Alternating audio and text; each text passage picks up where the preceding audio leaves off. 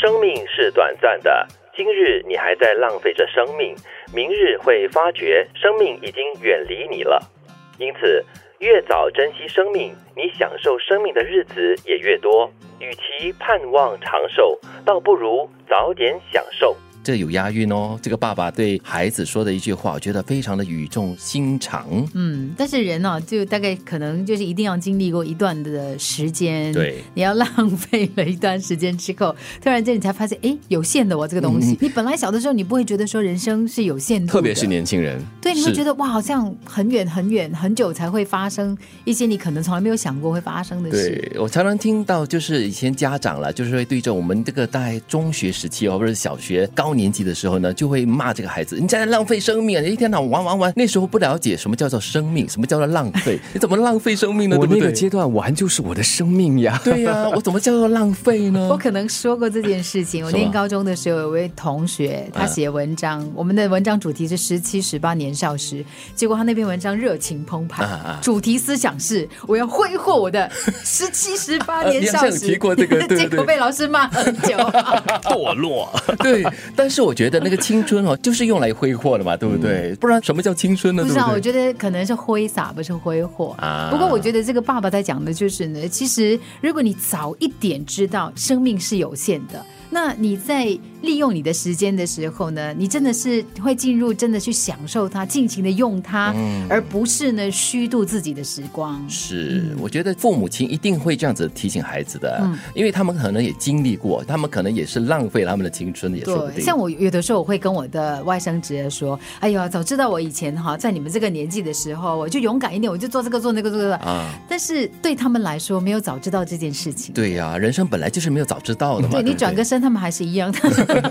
他们懂早知道，但是要过了十多二十年之后，他们才知道什么叫早知道。早知道，早知道以外，还要有一些行动。对这个年纪就是这样子的，嗯你可能在成人的眼里就是挥霍时光、浪费生命，但是这就是成长的过程嘛。所以哈，以前有一位年长者，他就跟我讲说，人类是这样子的，嗯所以不管几千年过去了，几万年过去了，人类呢就是周而复始，我们一直在重复同样的错误，对所以你不要太纠结，就这样吧，就这样吧。这就是重人，复历史就是人性啊，对不对？我们这里说的是年轻人的这个生命阶段，但是当随着年纪越来越长之后，你会发现这个时候我们要的是什么？我们活的是当下。对要享受的话呢，又或者是说想要什么的话，现在就去做，现在就去买，或者是吃，就不用想太多嘛。对它有它的度啦，就是随着你越来越成熟之后，你大概拿捏的比较准确一些些。但是我们在年轻的时候，如果如果真的可以，就是稍微的更好的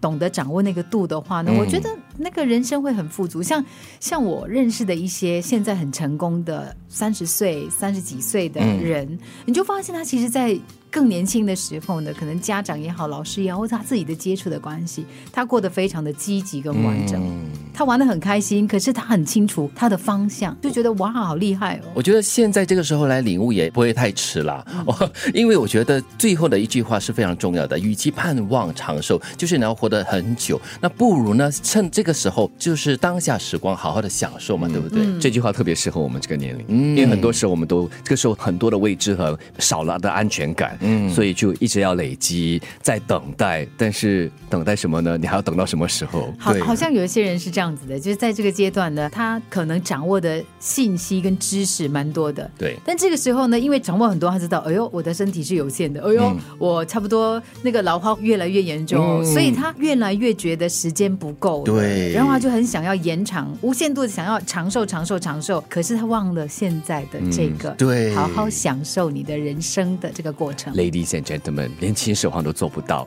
我们就把握当下吧。享受当下。生命是短暂的，今日你还在浪费着生命，明日会发觉生命已经远离你了。